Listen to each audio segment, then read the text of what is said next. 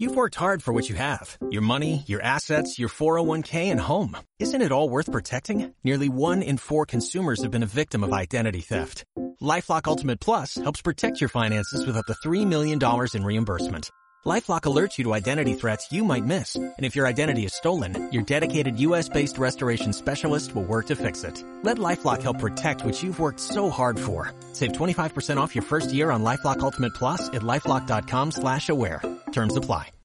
Del Evangelio según San Mateo. En aquel tiempo tomó la palabra Jesús y dijo, Te doy gracias, Padre, Señor del cielo y de la tierra, porque has escondido estas cosas a los sabios y entendidos y se las has revelado a los pequeños.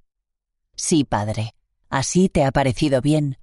Todo me ha sido entregado por mi Padre, y nadie conoce al Hijo más que el Padre, y nadie conoce al Padre sino el Hijo, y aquel a quien el Hijo se lo quiera revelar. Venid a mí todos los que estáis cansados y agobiados, y yo os aliviaré.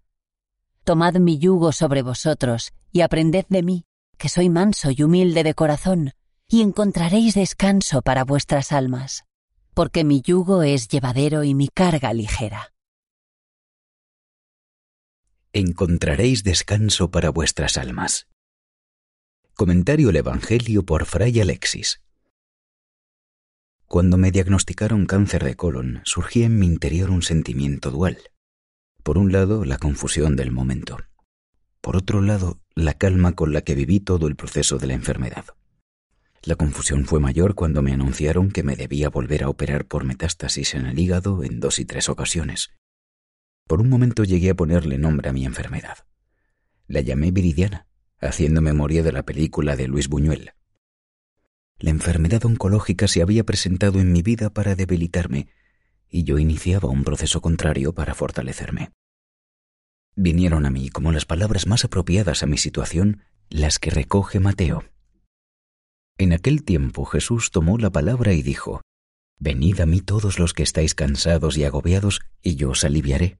Tomad mi yugo sobre vosotros y aprended de mí, que soy manso y humilde de corazón, y encontraréis descanso para vuestras almas, porque mi yugo es llevadero y mi carga ligera. Mateo 11, del 28 al 30.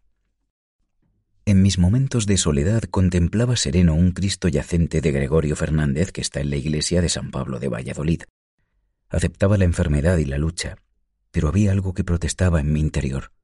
No podía morir antes que mi madre. Me revelaba profundamente.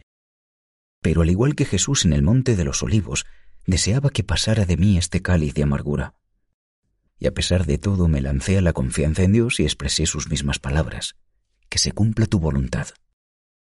En el momento presente doy gracias a Dios por la oportunidad de vivir alejado de Viridiana, y recuerdo las escenas de sanación cuando Jesús curaba a los enfermos. No deja de ser una experiencia de fe el hecho de sentirme salvado por el momento. El yacente tiene su pecho herido con cicatriz abierta. Lo que antes era un ostensorio que contenía la sagrada forma me permite pensar en la idea de que la muerte contiene la vida. Una idea expresada en el Evangelio de Juan. Si alguno me ama, guardará mi palabra, y mi Padre le amará, y vendremos a él, y haremos morada en él. Juan 14, del 23 al 29. De alguna manera, la calma con la que viví todo mi proceso oncológico me hizo comprender que Dios habitaba en mí como en aquel cuerpo abandonado no había soledad. Su misión seguía siendo la misma. Al abatido una palabra de aliento. Isaías 50, del 4 al 7. Sin darme cuenta identifiqué las dos operaciones que me realizaron con este Cristo. El abatido era mi persona, mi cuerpo, mi juventud. Recibía la vida nuevamente cuando miraba la cicatriz de la lanza que sustituyó al tabernáculo de este Cristo yacente.